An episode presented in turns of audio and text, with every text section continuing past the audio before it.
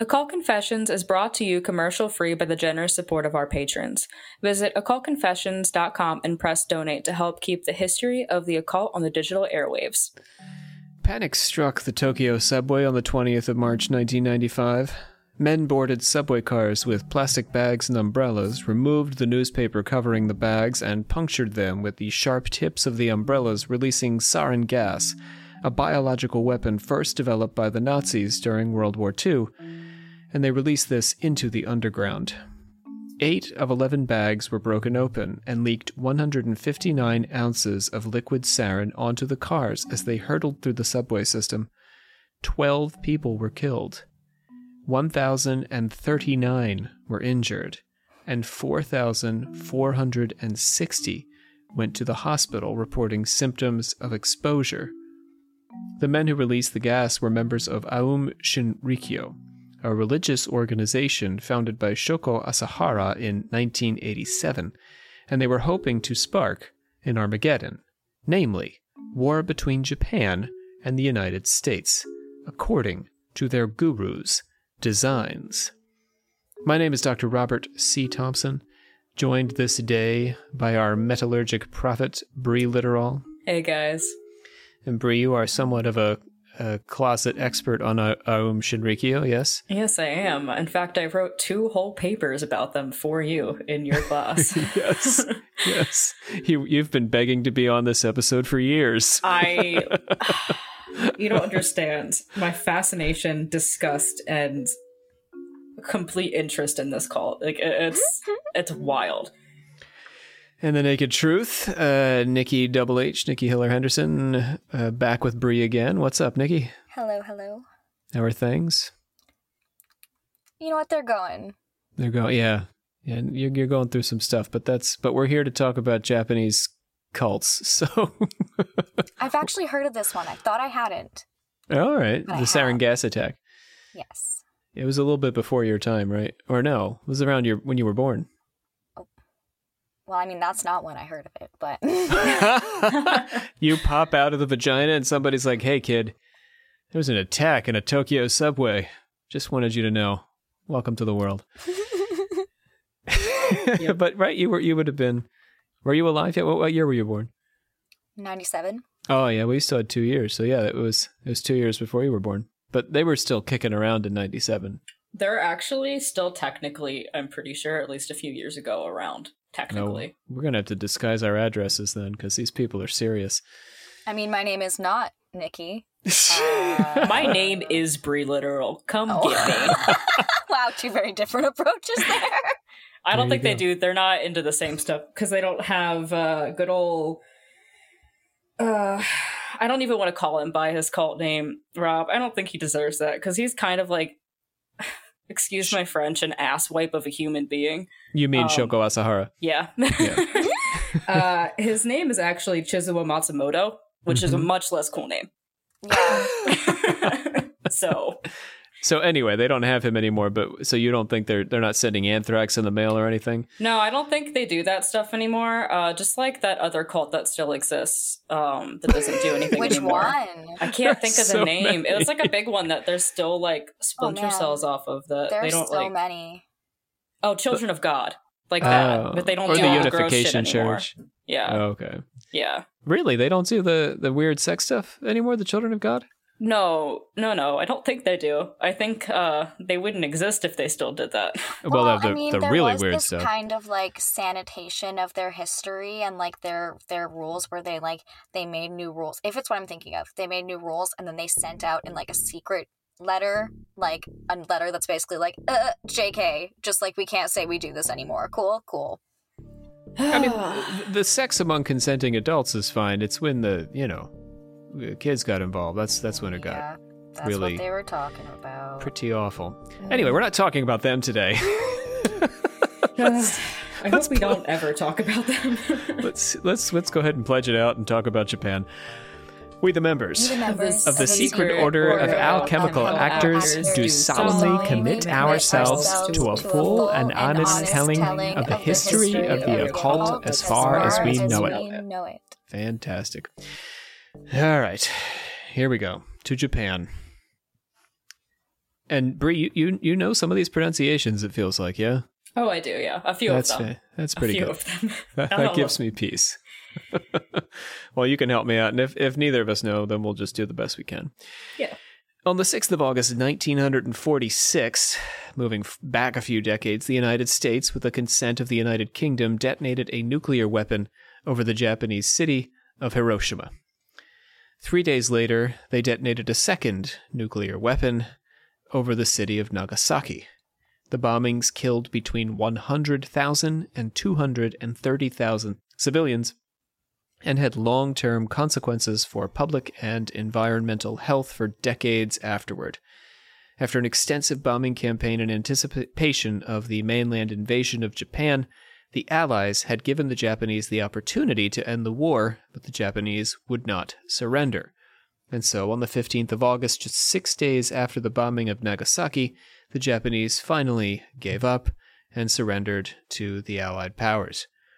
The day before, the Japanese Emperor Hirohito had broadcast his capitulation announcement over the radio. He said, The enemy has begun to employ a new and most cruel bomb, the power of which to do damage is indeed incalculable, taking the toll of many innocent lives. Should we continue to fight, not only would it result in an ultimate collapse and obliteration of the Japanese nation, but also it would lead to the total extinction of human civilization. The invention, yeah, how about that? That's heavy. Yeah, Hirohito didn't mess around. The invention of the atomic bomb was one of the most significant and cataclysmic scientific and cultural events of the 20th century and arguably human history writ large. Images of total annihilation loomed in our collective imagination for the first time across the globe, but they were particularly vivid for the Japanese. Visions of doomsday entered Japan's psyche through the direct experience with bombs that leveled whole cities. Another bomb was being prepared for use on the 19th of August, with six more in production for the fall. As Hirohito suggested, the Japanese were facing total destruction in a way no culture or civilization had ever seen before. This was the background for pop culture exports like Godzilla, as well as the crop of new religious movements that swept through Japan after the war. During the occupation of Japan following World War II, Shinto was removed as the country's state religion, and Christian missionaries flooded the islands, opening up a new era of religious colonization and exploration.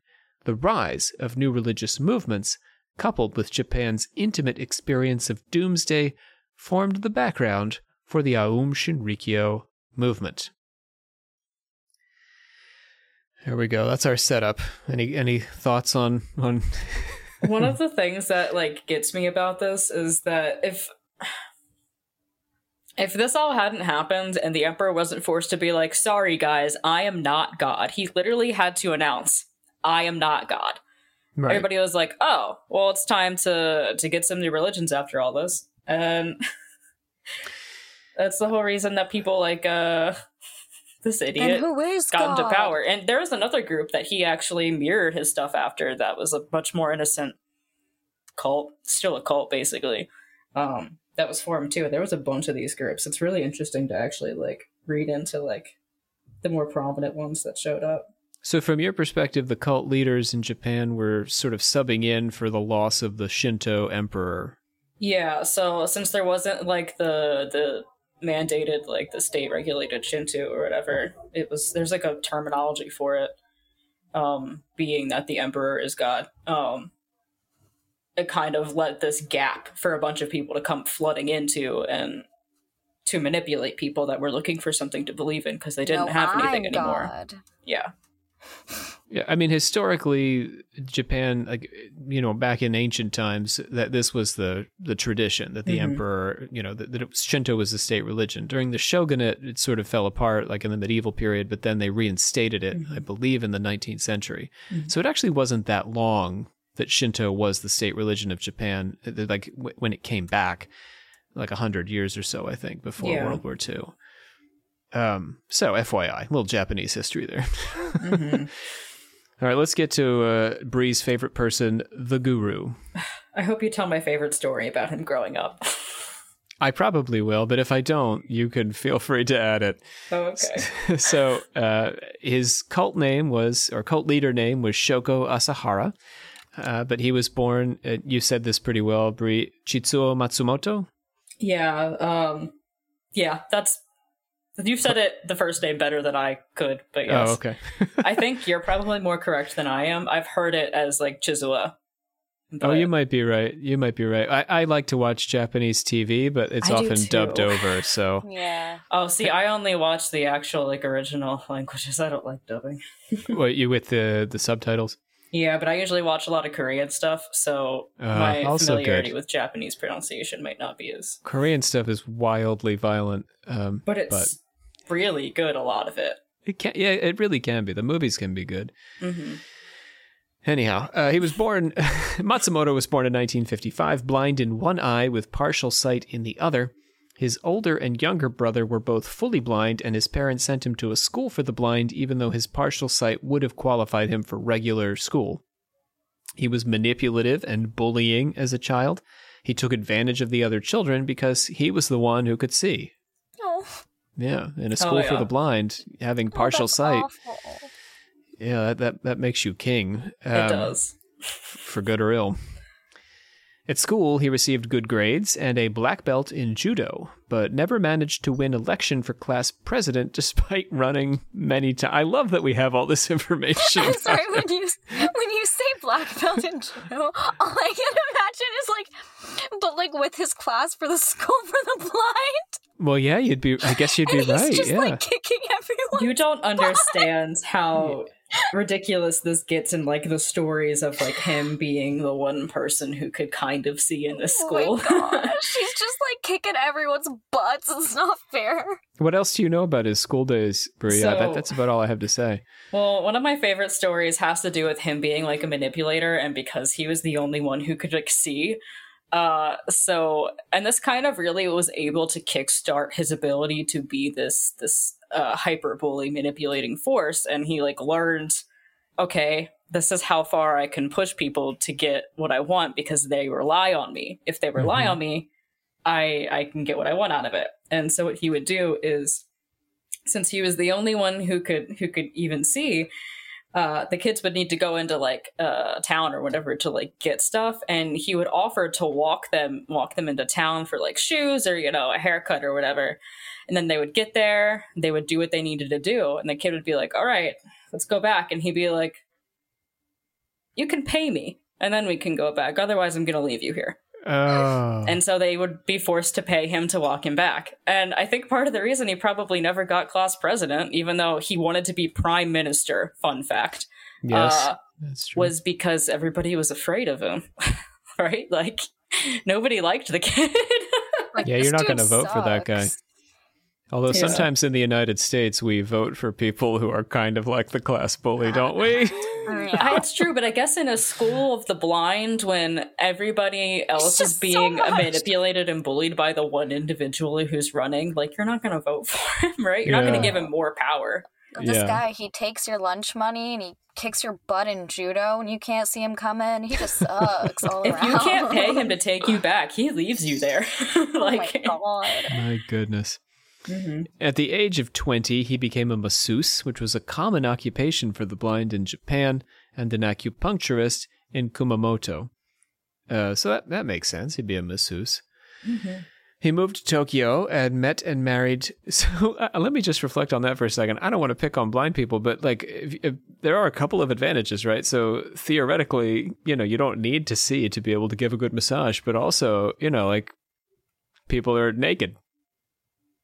I don't think the Jap- I don't know if the Japanese care about that. Uh, like the, they have the baths, maybe. Like I know Yeah. Korea, they have the baths, but See, I always thought about it as like, since it's such like a spiritual culture, I always thought that if you're blind, it kind of puts you in a more sensory place. So like you can feel for things more. That's also why a lot of Oh, yeah. acupuncturists are blind there too. yeah, it What? makes sense. Yeah. That's like a like you're I don't know more in tune to the, your senses, so you understand other people's senses better. I think is uh, the assumption. The, uh, through through feel, through Yeah. touch. Okay. I Yeah. mean, uh, that still scares me a little. That's terrifying. I can't imagine somebody putting a bunch of needles in my body while they're blind, but I mean, if they could see, I wouldn't let them. same. Yeah. Same. But, No, um, I agree with So you, it's Nikki. like an extra. I was like, I agree. So just no acupuncture for this group. No. Fair enough. Blind or not, we're not we're not discriminating. We're Nope. saying no, it's the acupuncture we don't like. It's the needles in The my needles. body for no reason other than to stay there for a few minutes. No. actually a Chinese practice, so that would have been imported. Anyhow, he moved to uh, Tokyo and met and married Tomoko Ishii. Yeah, you feeling all right with that, Brie? Yeah. Uh, with whom he would have six children. In 1981, he joined uh, Gonshu, a new religion founded in 1954 by Seiyu Kiriyama. Agonshu was a form of Buddhism incorporating fire rituals. Kiriyama received a holy relic of the Buddha, the, the leader that is, from the president of Sri Lanka, which helped to spread his fame. And the movement grew to 500,000 members, including the young, soon to be founder of Aum Shinrikyo. It's sort of a fun little story, isn't it? Mm-hmm. See, guy goes to Sri Lanka, gets this Buddha artifact, and people are like, oh, that's. Hey, we want to join that guy. He's got an artifact. Yeah. It's all it takes, Rob. Whatever works. Yeah, we need to get an artifact, don't we? We need an artifact. That's what Oh. we're missing. yes. What do you got up there in Canada, Nikki? Any artifacts we can have? Uh, um, Probably not. wait, like some old crime scene tape. That's. Is it a famous crime? Uh, no, It's just like I, it's just like there's just lots of it around. just a guy got beat up on your stairwell, and There's just so much crime that we can just Oh. snag some tape. I'm not kidding. I just saw someone like on a tree branch, like out on my walk. Just, what like, happened on that like, branch? No, I just people just like the um the Oh, you decorate with it. police here suck and they never clean up. Like you can see Oh. there's like gloves, like those like blue plastic or like gloves Oh my Mhm. god. left and like evidence bags, empty ones left behind and like caution tape everywhere, like police line do not cross stuff. They're just really lazy. You know, you could like cosplay one night though. You could have a have a fun time. You could. Oh my god, please, Nikki, do not touch any of it. do not Put put, any of that on. your body. be like go up go up to your roommate and be like, "Hey, let's play crime scene tonight." I Oh think my god. that'd be a good time. I get arrested because my DNA is left on crime scene tape I was touching out in the oh no, in my imagination, you have evidence bags, you have gloves, that you have the whole nine yards. You've collected everything. That is my concern. That's it. I'm coming to Winnipeg. We're playing crime scene. oh my god. He You don't play crime scene in Winnipeg. You walk into the wrong area and you're in a crime scene. Oh, Yeah. that's not that's not as much fun. No. He uh Someone got shot five times at the end of my street. Are Oh, you serious, no. Yes, right outside my parking lot. Like I could see from my window the crime scene. you got to get out of there, man. You do. That's what my girlfriend says too. Listen to your girlfriend, Nikki. Times are coming. After joining Agonshu, Asahara became increasingly interested in Indian source material and also began studying the writing of Nostradamus, which is sort of an odd combination, but okay, reading the Vedas, reading Nostradamus. Nostradamus had predicted the end of the world at the end of the 20th century, and his work had become increasingly popular with the Japanese converts to new religions. Nostradamus was all over like those weird, like weekly world news kind of scandal sheets when I was growing up. It was all about how Nostradamus was predicting the end of the world through the 80s and the 90s. So I, I, I'm feeling that, feeling that scene. Well, After- part of this has to do with like a magazine that he used to get nerds into his cult. Yes, he created. Right, he created his own Yeah, zine. did. Well, it was the forget what it's 90s. called, but yeah. Eight- 80s, you create a zine. It was, it was what we did back in the day. I was not old enough to do that, but yeah, put on your flannel shirt and play your Nirvana and work on your zine. Wow, that's actually if like come full circle. That could just be like something a teenager would be up to today. That could Just be anybody, you know. yeah. Yeah, but they'd be doing like a blog or something, but it's about the same idea. Or a podcast. podcast. Uh, so anyway, uh, Nostradamus predicted the end of the world, end of the 20th century. Japanese are getting all, all interested in that. So Asahara opened a Chinese herbal medicine shop, uh, and he was arrested in 1982 for selling fake Chinese herbal medicine. And then I don't know how you even do that. And then he went on to open a yoga school. And then in 84, he founded Aum Shinsen no Kai. Does that sound right, Bree? That sounds pretty.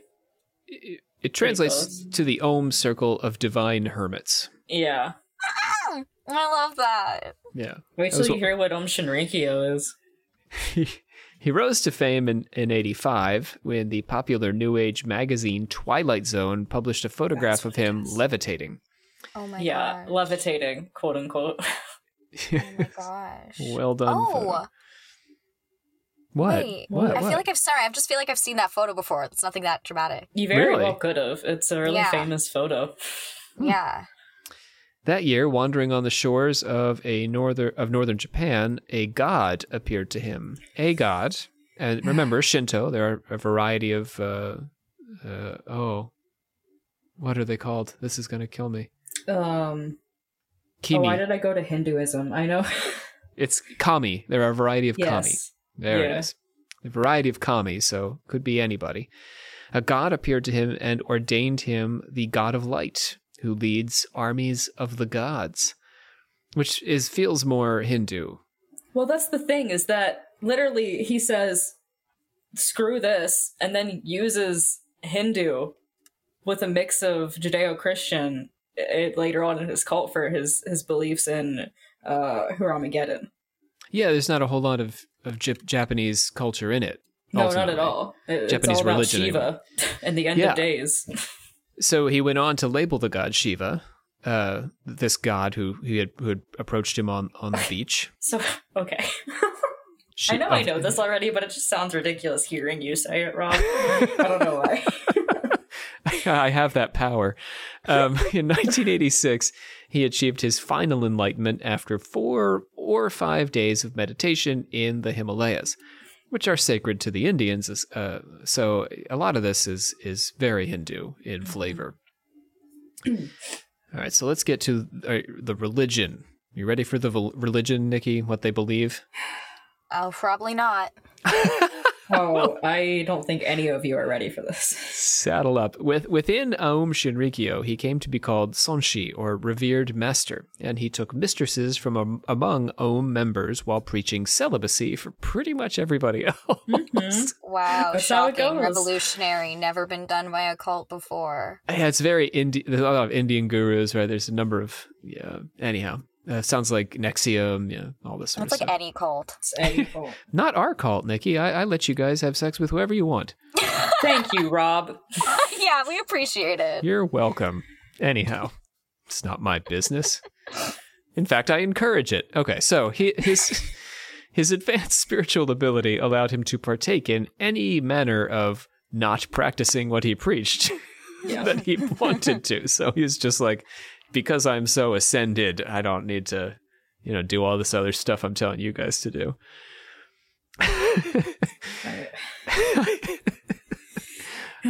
oh boy. Aum involved both casual prac participants and far more serious shuke or renunciates. Is that right, Brie? Shuke?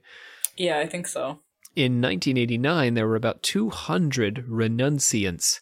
So uh, you got that, Nikki. So there's there's like all these random people in it. Like thousands of people are members of Aum Shinrikyo, but then very special ones. He's they they he drafts them or they volunteer to be renunciates. I think generally he's gonna like somebody's gonna come up to you and say, "We want you to join the inner circle." Oh, okay, I was gonna Yeah. say that's like his like inner group. But mind you, to get in in the first place, you have to pay like a fee.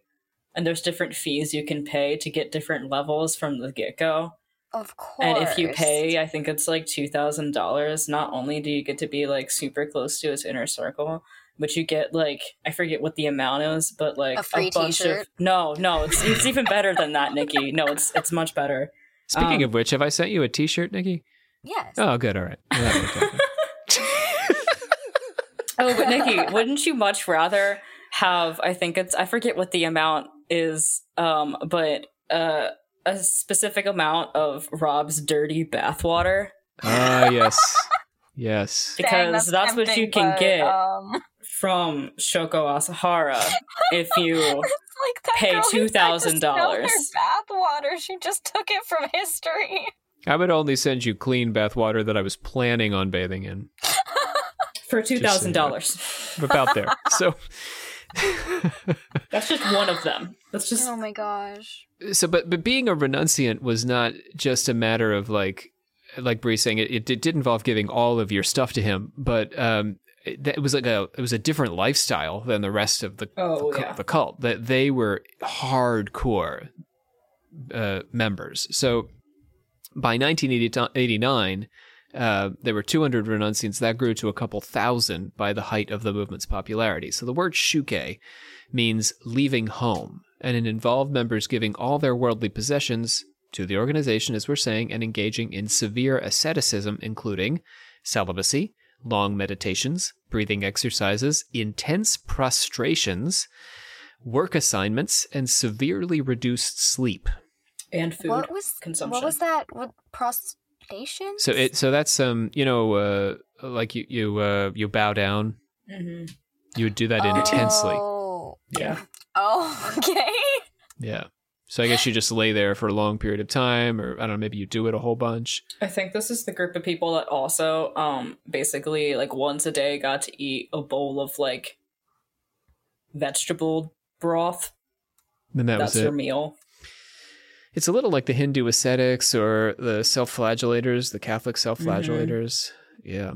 So uh, they became beyond the reach of the world they occupied as the person they were before. That was the point of it. Uh, they would leave no trace for friends and family to contact them. They participated in medicated psychotropic initiations. in what involving LSD? What's the funny part of this? Narcotics and barbiturates Because because they're starving. Is that well, why? it's funny to me because like a lot of the times it's not funny. This is not funny. This is actually probably really scary. But a lot of the times it'd be like you're sitting down with for a cup of tea with the dude, and it's just like oh, you start tripping because you don't know that you have taken LSD or whatever other med like uh, Yeah. psychot uh, uh, not psychotics psychedelics. And he's just like, no, no, it's cool. Your master is here to guide you. Like it's fucked up. Ugh. Oh, sorry. Can I say that? yeah, your sister says it all the time. okay, I'm sorry. If they fell short and sinned in the eyes of the organization and the guru, they could be subjected to harsh immersions in hot or cold water, hanging by the feet for hours, or solitary confinement for days.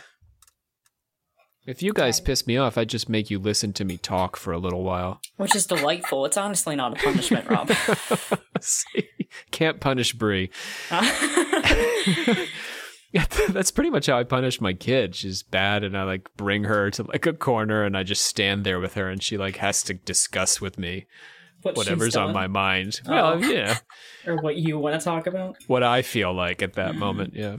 At the core of the organization were individuals who embraced uh, Vajrayana, or the diamond vehicle path within Tantric Buddhism, which we talked about in our Tantra episode. Certain variants of Vajrayana uh, and the path embraced by Asahara involved attempting to visualize the self as the deity, uh, also a kind of erasure of the ego. So you tried to sort of like become God in your mind, or a God. In Aum Shinrikyo, this meant a transformation of the initiate into the guru through, in part, listening to the sound of Asahara's brainwaves through headphones, drinking his blood, which Yep. was supposed to have unique DNA, and then, of course, the bathwater thing. So, yeah, you wanted to become, you wanted to be him. Which sometimes meant consuming parts of him Yeah. that you don't want to ever consume from anybody. No, no, I no. hope. Ah. Yeah, so that that's that's your that's the so that's the diamond vehicle. That's sort of how he took the diamond vehicle idea and ported it over to his situation. Made it gross. Yeah, because you're not trying to become, you know, Vishnu or Kali or anything. Now you're trying to become this man, Just this- this, asshole. this Trying guy. to be good old this dude. Shizuo Matsumoto. right. This over here. These scientists also. Oh, sorry. What was I talking about? Um, so it was sci- his scientists. He had scientists working for him who were in the cult, and they were the ones who were developing the technology to do this stuff, to to have the brainwaves and stuff. It, so they they record his brainwaves, and then you would listen to them. And they developed an astral teleporter, which translated the guru's mantras into electrical signals and they would go on to create the weapons and counterweapons used in Aum Shinrikyo's murderous attacks. So the scientists of Aum Shinrikyo are extremely important, big figures in this story. And we've just met them because they created these weird headphones, but they're going to do much worse stuff. Mhm. And, you know, I, I don't want to pick on scientists because some of my very good friends are scientists, but science does not make you immune to believing bullshit. No, not at all. Being super good at science does not prevent you from being drafted into a cult. Oh, no. So, Or into doing a bunch Oh, of no. horrible things that could be considered war crimes that started this in the first place. oh yeah, the scientists are probably short of uh, uh, you know Asahara himself. The scientists are probably the worst of the bunch. Because I mean, they created what this turn. Ugh. And they knew what they were doing. It's not like They did. Einstein, whose you know theory of relativity just incidentally was used with by to create the atomic bomb. These guys intentionally were developing weapons that they knew he, he was going to use against regular people. Exactly. So, core members were organized into a series of ministries and agencies designed to serve as the replacement for the Japanese government after Doomsday arrived and wiped civilization away. So, he created his own little government, all these little bureaucracies. Uh, So, he's he's big time. He's got a lot of people underneath of him at this point. It's going well. Aum Shinrikyo spent about $700,000 on renting airtime from a Russian radio station, which was then broadcast to Japan and leased Russian television time to make videos for recruiting back home. Japan and Russia are close to each other. For those of you who do not know, they they basically border each other. hmm Oh, I did not know that. Yeah, yep. There, there's some disputed territory. Uh, there can be disputed territory between Japan and Russia. It was the plot of the latest James Bond. The more you know. I didn't know the James Bond part. Yeah, yeah, yeah. No. Daniel Craig's last last uh, movie, which as James Bond, there, there was a little island that uh, Rami Malek lived on that was in disputed territory between Japan and Russia. All right. But historically, the Russians and the Japanese have had wars with each other. So Mhm. Anyhow, uh, in summer 1994, they performed a live musical at their Battle Cry Cultural Festival about the group's achievements and plans. Oh my gosh, when are we going to make our musical based on Occult Confessions achievements and plans? It sort of makes me think of Gilles de Rais, who staged that elaborate Joan of Arc Oh musical. God. Remember that? You're not wrong. yeah, it, it- that was oh the first thing that came to mind. Is this? Yeah, he's this crazy guy putting all his money into this bizarre Battle Cry Cultural Festival. Although many of the organization's members were middle aged, Asahara appealed to more college students and young graduates than most other Japanese new religious movements. These people were, much like participants in the New Age in the US, drawn to alternative religion at the margins of the mainstream. Aum Shinrikyo also had a particular appeal for doctors, scientists, and engineers. Since Asahara often couched his claims in scientific terms, he knew how to pull them in. He was brilliant at math too. Like this kid, when he was a kid, like I don't. If he hadn't been so set on being a manipulative piece of crap and wanting to be the prime minister, he could have been a brilliant like mathematician. He could have done anything. Like it's insane how smart this guy is. This just proves my point that you should never trust someone who is too good at math because math doesn't make sense.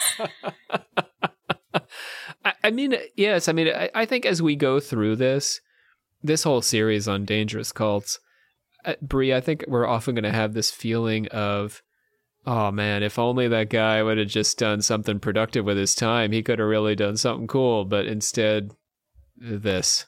Well, you can say the same thing of James Jones, but he did do something productive with his time. He was a civil rights advocate, and then look what happened to him.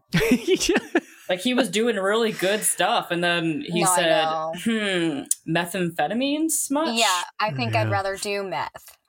Yeah, yeah, yeah, yeah, the old ego. So, uh, they also, by the way, recruited young teenagers who quickly vanished into the ranks of the renunciates, which did not make their parents extremely happy. No. Rob, have you seen the anime that they made? No, I have not. Oh yeah, one of their advertisement cult? campaigns was an anime. That's why they're known as the anime cult. I think you can still find it Oh. on YouTube. Yeah, no, I have to find that. Yes, we'll have to check that out. Uh, Dude. I think it still exists because I remember when I was writing your paper, I actually found it and I watched it. It's weird. It is Wild. weird. Be careful when you're uh, searching Aum Shinrikyo commercial because you may end up on a watch list. But listeners, please enjoy. That's that's true. you might, but at least you're on one for the right reasons. right? Yeah, for occult confessions. So you did it. You did it for for the movement.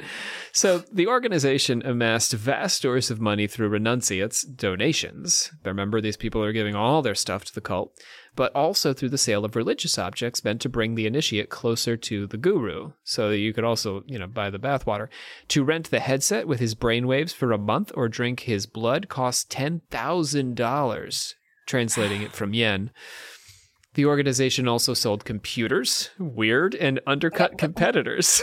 Okay. They had a bunch of computer nerds in the cult, like computer nerds, gaming nerds, anime nerds. All those people were there. They're all And it's- smart. it's the 90s so Yeah. you know selling these big desktop computers was a thing like that was a job that you could mm-hmm. do you didn't have to be one of them guys at best buy you could just you could just do that from your house uh, but here's the thing, Nikki. They undercut their competitors since renunciate labor kept costs low because renunciates Weren't getting paid. they only got paid apparently in in uh, you know vegetable broth, so yep. can't compete. They ran noodle shops and restaurants, a fitness club, childcare service, dating service, and travel agencies. I love the dating service. All of the things they can't do. Well, they did Yeah. them, and they made a They- ton of money, Nikki. No, but I mean, like they can't travel like away from their cult if they're like, you know what I mean? Like they oh, can't. oh, They- the things that They, they, can't. personally they can't, do. date. They can't have sex, They can't no have se- like, children, They can't. You know what I mean? They can't so, eat like, noodles. Yeah. Right? They're doing all They this can't stuff. eat noodles. Right. No, they just. I get just put that broth. together, Rob, and I don't know why. They're And running they noodle work at a shops. they work at a noodle shop and they just get the bone broth. They get the broth. That's it. I bet they could they could do fitness though. The fitness club, I bet that's cool. Oh, they can- all have to be able to do yoga so they can. Yeah. Oh wait, no, they can't. Only only uh, uh, Asahara can be the one to propel his ass into the air so he looks like he's levitating. no no levitating, but they can totally bend around. They can they can be real flexible. Aum Shinrikyo's headquarters was in Fujinomiya, near Mount Fuji. Yeah, does that sound right, Brie? Yeah. There were 20 additional facilities around Tok- uh, Tokyo, Yokohama, and urban areas around Honshu. They had a three story facility for developing chemical and biological weapons. Three stories. Oh no, It's a lot of. It's That's a a lot, lot of of- sarin. That's a lot of money. Like, Yeah, this is a big, this is like a corporation, you know, like a big corporation. Sarin was ultimately made in one of these buildings. Uh, they also had additional labs for working with botulins and anthrax. Botulinus, sorry. So, biological weapons and chemical weapons. There was a place for manufacturing Russian AK 47s. Real specific on that one. Well, I mean, it's handy. You buy the parts from Russia and put them together. And Yeah. uh, the Astral Hospital Institute for Medical Care. Ooh, what? It was also used for drugging and murdering apostate members and their and, and enemies of the cult. Yes. Nikki, Mm, that sounds more like that There than a go, hospital. Absolutely. well, it's That an makes sense. astral hospital for your astrals. That sounds like you're gonna walk in there and they're gonna kill you immediately, and then try to tend to your astral spirit. yeah, you might get an enema first. At the hospital, patients who were non followers would be pressured to make donations in order to cure their illness on the premise that giving precipitated healing. Doctors would also remove fingerprints and alter facial features to prevent the police from apprehending members. Some members also died as a result of the rigors of being a renunciate, and this would often happen in these their own medical facilities. Likely, Aum Shinrikyo's first death happened this way, and they resorted to murder when one of the victim's friends, a person named Shuji Taguchi, threatened to leave the group. The group was particularly sensitive to bad publicity right then because they were about to receive official recognition as a religion from the Japanese government, and the organization killed lawyers who targeted them in court. They killed apostate members, and eventually they just killed complete strangers, which is how we started the episode. On the 23rd of April 1995, Hideo Murai, the scientist most responsible for developing the weapons involved in the sarin attack, was knifed to death on the steps of Aum Shinrikyo's Tokyo headquarters by a hitman from the Yakuza, a hit that was likely ordered by the guru himself, or perhaps one of his lieutenants, because Murai, while incredibly loyal, had been talking to the press too much following the sarin gas attacks. The total list of individuals the group murdered numbered around 80. Do you have a different number, Brie, or does that sound okay? Um, I think 80 sounds correct just because they weren't fully successful with their actual thing. Yeah, and we're leaving off the gas attacks, right? Yeah, So- so I think 80 sounds about right. yeah. That's crazy, though. It's definitely not less than 80. That, that's organized crime. yeah, they're basically an organized crime group. Like, uh, they're not even a cult really at this point. they're like bordering on to organized crime and I a terrorist gonna group. They are a terrorist group. Uh, yeah, but I was also gonna say I don't know, maybe this is too controversial. It sounds a little uh a little American governmenty. Yeah, people die in out of the blue. You speak out, you get killed. You speak out, you That's a very Canadian sentiment, but I understand where you're coming from. Yeah, no, Nikki. Yeah, yeah. So you're I'm thinking about like the. CIA? Uh it's just whenever there's people in power and they they almost always do really bad stuff. Um and they would rather kill anyone who got in their way than face up to that really bad stuff. And I feel like that's a villain trope that's like actually scarily accurate. I think that's fair. Yeah, I think it's fair too, especially with the idea of hiring this man to make your weapons and then killing the man because you don't want him to say that you made the weapons. Exactly. Yeah. Well, I've, I've I've been I've made the point on the show that when you talk about presidential power, I mean these are people who directly or indirectly kill people. They order Mhm. drone strikes Mhm. and you know Mhm. civilians and all that sort of stuff, and it's just a n- nature of the work that this is what they do. But it's it's pretty troubling. Yeah. The religious doctrine for murder centered on Poa. Poa generally meant disciplined meditation in the presence of a guru, but it took on a darker meaning for Aum Shinrikyo, becoming an act of homicide at the guru's request. Poa essentially meant taking an individual's bad karma onto oneself by killing them. But that's a lose lose situation. Why would you want to do that? Because you, Nikki, if you're a good member, have the spiritual strength to take it on. Yep. Why wouldn't I just let that person live with their bad No, karma? no, Nikki. No. Because you're you're being a spiritual warrior and you're Mhm. helping them out. You gotta fight that otherworldly fight. The gu- Oh well, when you put it that way. Yeah. Be, be, be, a, be a trooper. The guru took bad karma onto himself when he ordered a killing, as did the assassin in many cases. Sometimes, when the guru requested a killing or the development of some bizarre weapon or counterweapon, disciples would rationalize it as a Mahamudra or guru challenge. He's just he's just challenging us to create a deadly weapon that will kill thousands. He's not gonna do it. No, it's just uh, he's challenging our soul. Believe, believe, like when I send you guys bathwater that I haven't used yet. You Yeah. don't know what to do with it. I, I just send it to you without any notes. There's no instructions It's up to us to spiritually find what we need to do with it. with that unused potential bathwater. Believers approached murder with a sacred, carefree mind, attempting to kill but not caring if they were killed in the process.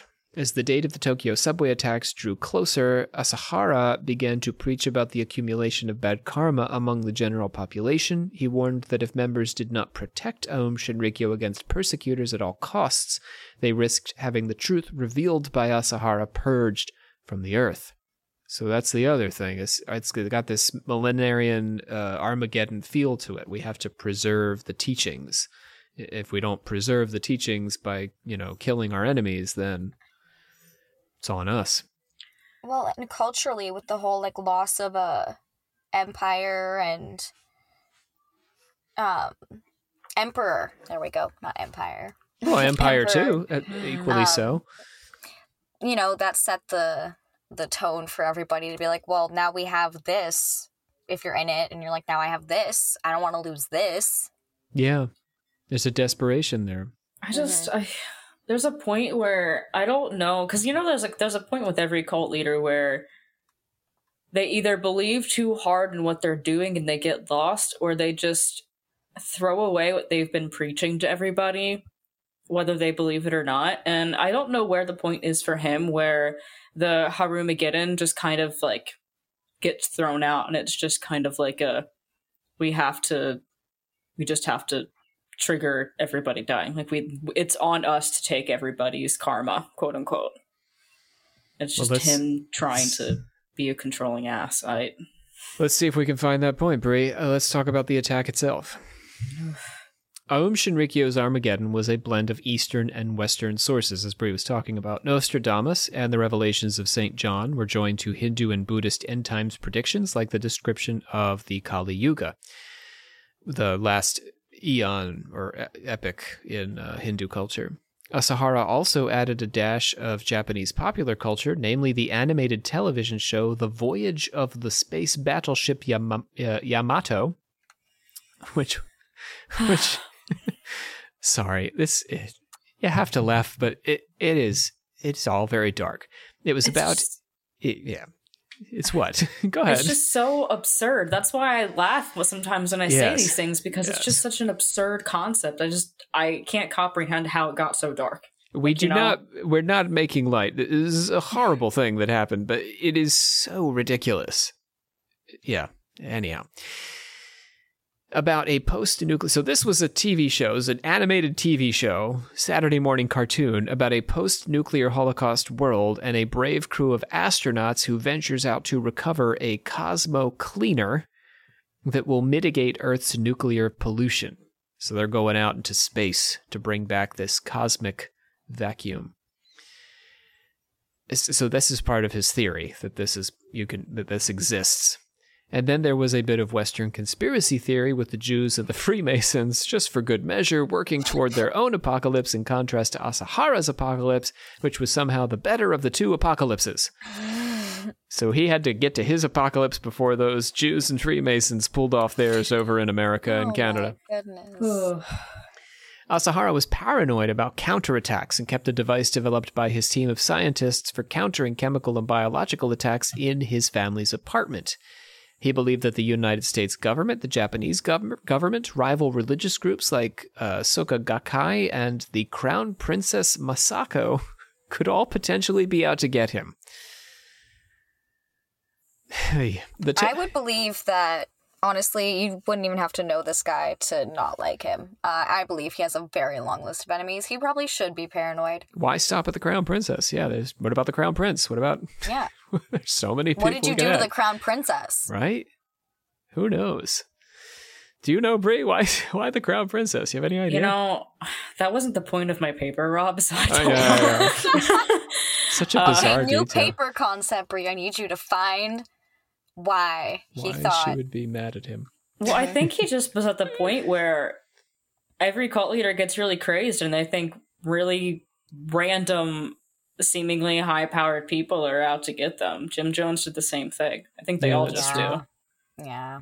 The Tokyo subway attack was not their first attempt to deploy biological and chemical weapons in Japan. Asahara fantasized about a variety of weapons of mass destruction. Building on Nikolai Tesla's unrealized vision of conveying electrical currents through the ground, Asahara talked to his scientists about discovering a way to create and transmit a 10 trillion volt charge.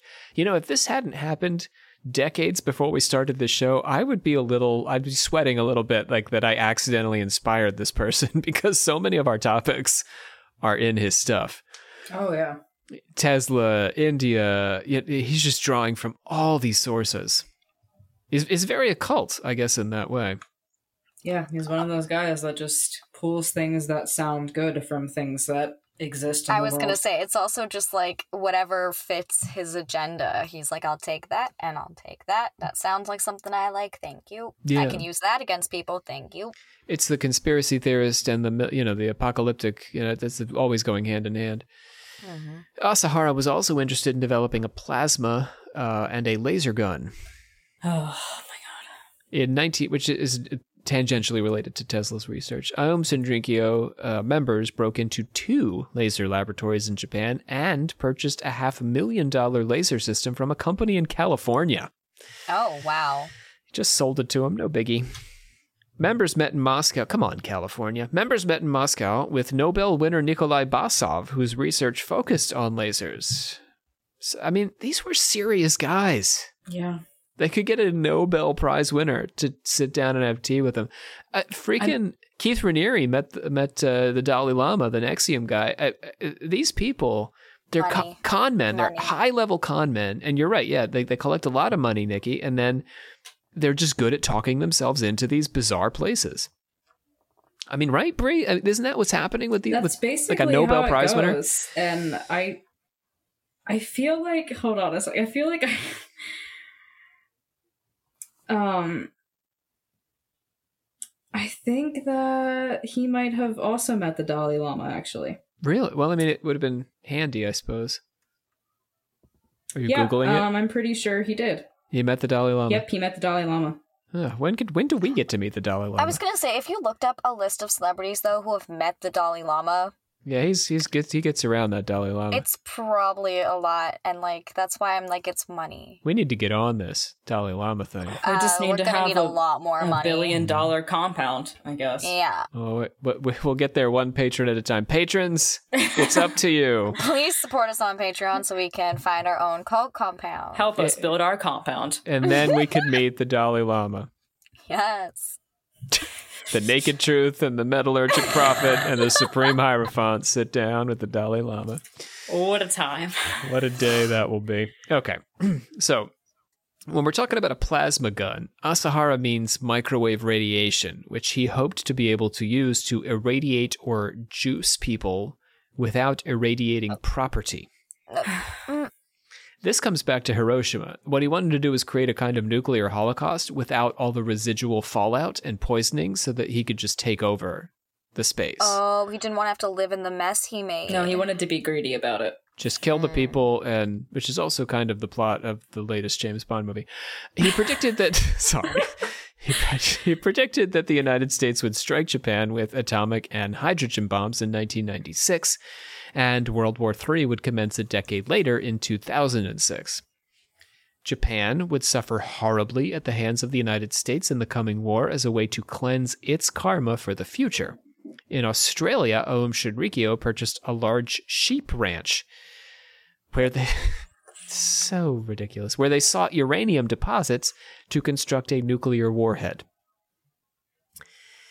There are currently three functioning uranium mines in Australia, just so you know, where the government is concerned about too much mining, uh, compromising groundwater. West Australia is home to a series of near surface uranium deposits, some as close as 15 meters to the surface. And I want to thank our Discord listeners for that information.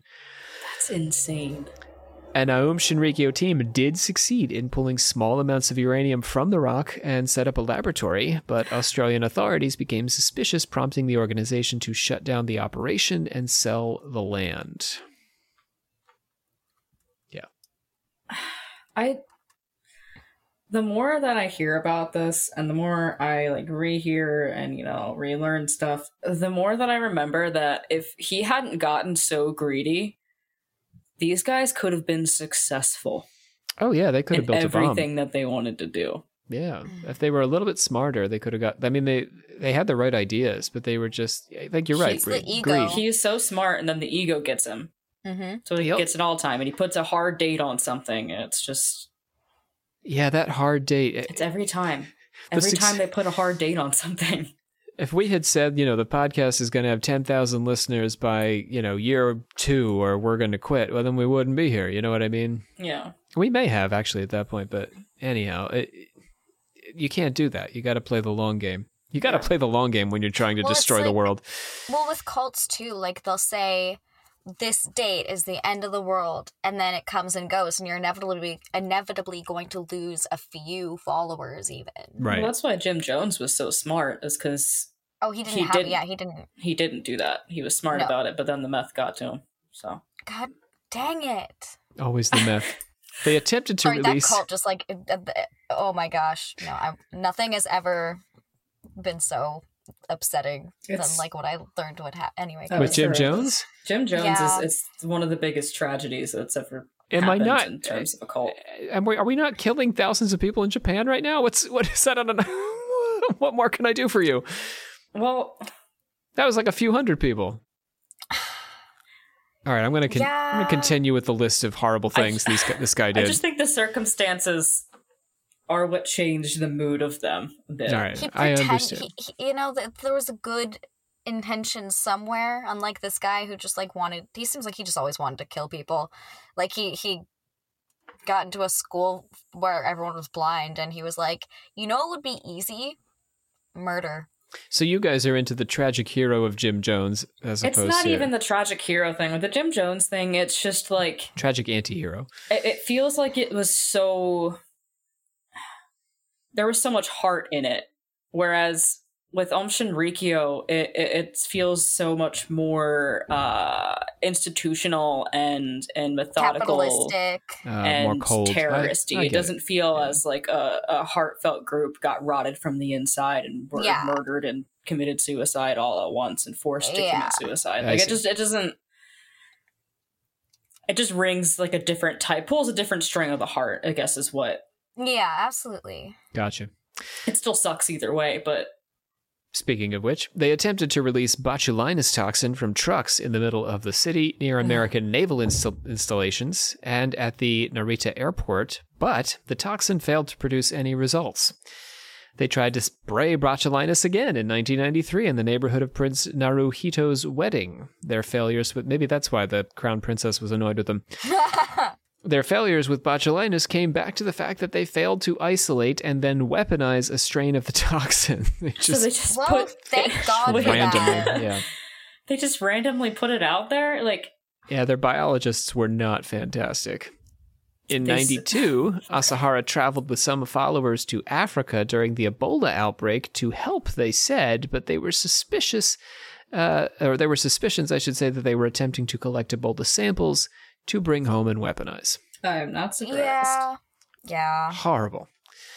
They began producing sarin in 93 and in 94 using information gathered from their contacts in Russia as well as manuals available in the United States.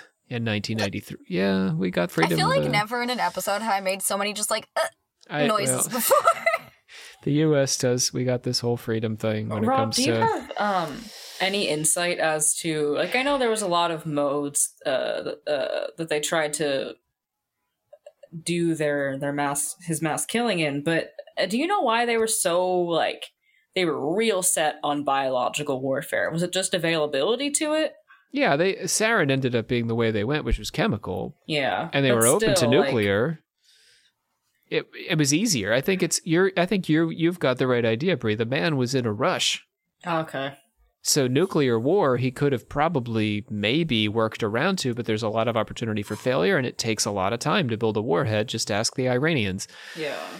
So, you know, but chemical and biological weapons are just easier to produce. So he was just impatient and chose the easier option. I think so. Well, he was rushing against Nostradamus. I mean, it was 1994, 95, 96. Uh, We're running out of years before. he, he put that hard line because he said, "Ah, yes, Nostradamus said a man from the east will come. That is me." Yep. In 93, they attempted to assassinate Daisaku Ikeda, leader of the rival religious organization Soka Gakkai. They were scared off on the first attempt and on the second crashed the radio controlled helicopter drone involved in the attack. In 94, the attorney Taro Takimoto, who was assisting Aum victims in court, suffered symptoms of nerve, nerve agent exposure when Aum members released sarin into the ventilator system and onto the windshield of his car while Oh it sat God. outside the Kofu My district. God. Yep. Just sitting outside of a courthouse, they did this. That summer, they attacked three judges presiding over a fraud case involving the organization. They released the gas in Matsumoto using a van equipped with a heating pot to vaporize sarin and a fan. The three judges uh, were hearing the case, uh, a case that had been brought against uh, Aum Shinrikyo. The judges, as well as uh, several hundred people, were sickened, and seven people died. So already these sort of like innocent people are getting Ugh. caught up in it. Well, we're not. We're we haven't gotten to the subway yet. They're, they're These are just their experiments. I mean, they're targeted experiments, but still. They're testing. Yeah, yeah. That's how terrorist groups do it. In the fall, they released phos, uh, phosgene gas, the mail slide of a journalist. That journalist had accused them of, kidnapping and murdered uh, 20 dissidents using a nerve agent called VX. So they did that as well. Oh. People who quit, that is to say. Uh, 90, the 95 attack was in response to increasing police pressure on the organization. Aum Shinrikyo had learned of impending police raids on their facilities, and they were hoping to use the attack to create a diversion, presumably by blaming some other group for the sarin. Had they gotten away with the subway attack, they would have followed it up in November with a second release of sarin involving an Mi 17 helicopter they had purchased from the Russians. This has a bit of a Manson feel to it. We're going to kill these guys while those guys are in jail. And then they'll think that they did it Yeah. because we couldn't have. And Yeah, yeah. Yeah.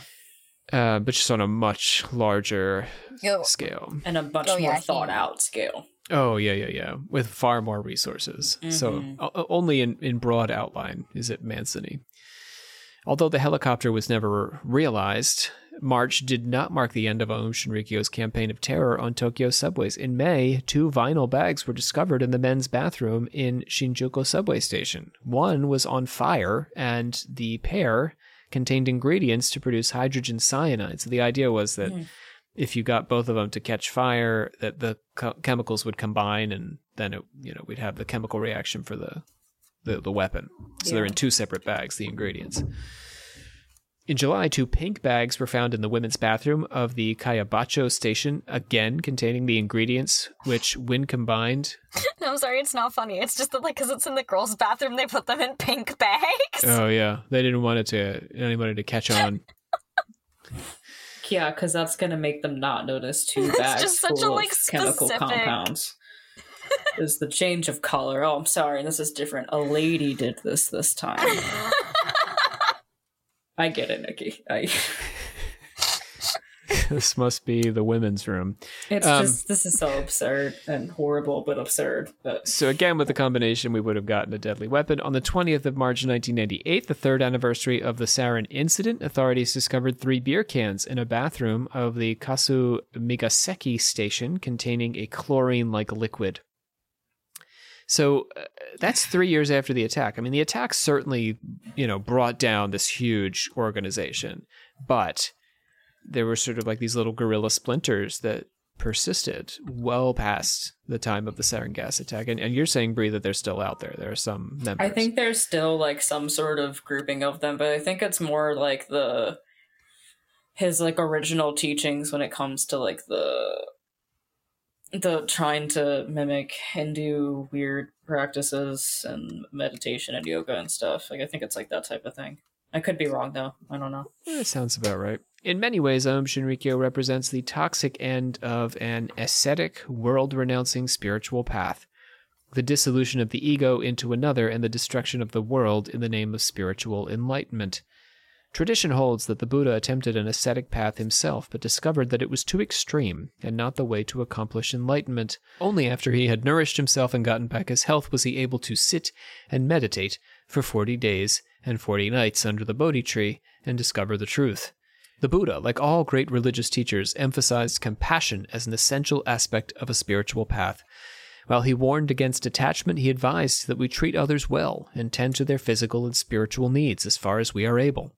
In the West, we often worry over religious teachers and churches who claim to follow Jesus' example but are not compassionate. This hypocrisy may seem like a Western phenomenon, but Aum Shinrikyo shows the extent to which all prophets and religious leaders are subject to such egregious misinterpretation that it turns their teaching upside down. Final thoughts? I hate this man. Like he's probably I know that I I'm fascinated by uh what happened, but only in the light that may we uh learn from this and not repeat things like this. Same with any Yeah. of these guys. Mm-hmm. But this guy he's like a different breed of them, where he was just so smart and out of all of the cults that I have ever researched or looked into, he is the only one that I think genuinely could have been successful in a very nefarious way. Like he had the refund, the refunds, the resources, the uh, the smarts, the people, the money the money. He had and all, the power, the position of power. Is that's definitely Yeah, the really scary thing about it is because like lots of cults they have um, power over a niche group of people, right? yeah, and it, they usually try to like isolate themselves away from the world but he made a humongous corporation of people in society whose sole purpose is to find ways to destroy it and and he personally didn't get attached to anything, which I think is a real staple for being successful in a cult. Is that he did not form any attachments that were more than superficial, like with having you know sex with some of his followers or whatever. Um, and he didn't. He wasn't attached to his ideas. He just was attached to a goal. And unfortunately for him, but fortunately for the world, he sped up a timeline that he set for himself, like they all do, because he panicked. And if that hadn't been the case, things could have been so much worse. The numbers that if he had been successful would have been like it would have been ridiculous ridiculously high compared to the deaths of 9-11 if he had been successful I mean, that's with, how the, bad it was the, the sarin attacks, we're talking about a dozen people who actually died. I mean, Yeah. thousands and thousands were injured, and uh, you know, but yes, it, it could have been substantially worse. well Yeah. and they wouldn't stop you know if they didn't i mean get as dismantled as they are currently question mark um then i absolutely lost my train of thought it crashed I think I get what you're saying though, but I think the reason that it was halted is because they don't have him anymore. Yeah, Yes. So if he didn't like, did he get caught? I'm unclear about that. I don't Oh. even What know. happened Is he to him still exactly? alive? Is he dead? Is he alive? Did he get caught? I think he's in jail? prison if he's still alive. Okay, but he did get caught. Oh, definitely. He was arrested. Okay. So that was my point. Then he Pretty wouldn't sure. stop. You know, if he hadn't gotten caught and he did get away with that, like there would be all the deaths from that incident, and then there would be all the deaths from the next incident he pulled, and the next. He just, I don't think he would stop until he did get stopped or killed. So to bring Shoko on home, uh, he was sentenced to death in 2004. He Mm-hmm. ran out of appeals in 2011, but his execution was postponed so that he could, um, because of the arrests of other members, he was executed in 2018. Yep. Oh, wow. Yeah, I just found that too. Yeah. So for people who need some closure, there you go. Yeah. I also did find the name of the anime. Oh, what what what was it? Uh, it is Shotsu Sekai. There you go. Should Um, you want to I get on a watch list? I think it's like the episodes are only like a minute long. Like it's not supposed to be like a full show. It's like an advertisement campaign. I'm pretty sure. And it's a series of episodes, huh? Uh, Yeah, I don't know how many though. I've only watched like the first one because I was very uncomfortable and weirded out, and was Oh, like, I should stop watching this. This is enough. Yeah, maybe you stayed off the watch list. I don't know because I just looked it up again. So I know. I, I look up so many things in our research, man. Oy. yeah. All right, bring us on home. Uh, uh, I uh, I this is what you wanted to do at the beginning. I know, but not the beginning of it. Uh, I hereby adjourn and declare closed this order of this the secret. Wait, this meeting, This meeting of. the secret meeting of the Order of Alchemical. It's not secret. It's not secret. This, this Nikki has heard me say that so many times. This, this meeting of the the uh, us. the alchemical actors until such a time as we can get together and do it again. There it is. Finally, we got it out. I'm so sorry. Uh, so that's it for uh, Aum Shinrikyo. Uh, we're gonna go ahead over to China next for uh, an episode on Falun Gong. Oh, Yeah, uh, who is is not not so deadly. Um, and in, in fact, in my opinion, I've said this a couple times at, at the closing of these episodes, but I do not believe Falun Gong is responsible for any of the things the Chinese government blames them for. But uh, that's sort of what makes them so fascinating that they're blamed for committing horrendous acts, uh, but are probably fairly innocent. Mm. So, uh, my name is Dr. Robert C. Thompson. I am your Supreme Hierophant, joined this day by our metallurgic prophet, Brie Littoral. Bye, guys. Don't start or join a cult, please. No, don't do that. and our naked truth, uh, Nikki Hiller Henderson. And if you do join a cult, make sure it's a peaceful one. Right, like this, like us. We mail each other bathwater, we podcast, We can have sex with whoever we want. right? I make you isolate every few weeks into a closet with your clothes off. That's it. That's all I ask. Exactly. Just every few weeks. A nice, peaceful cult. Right. You know?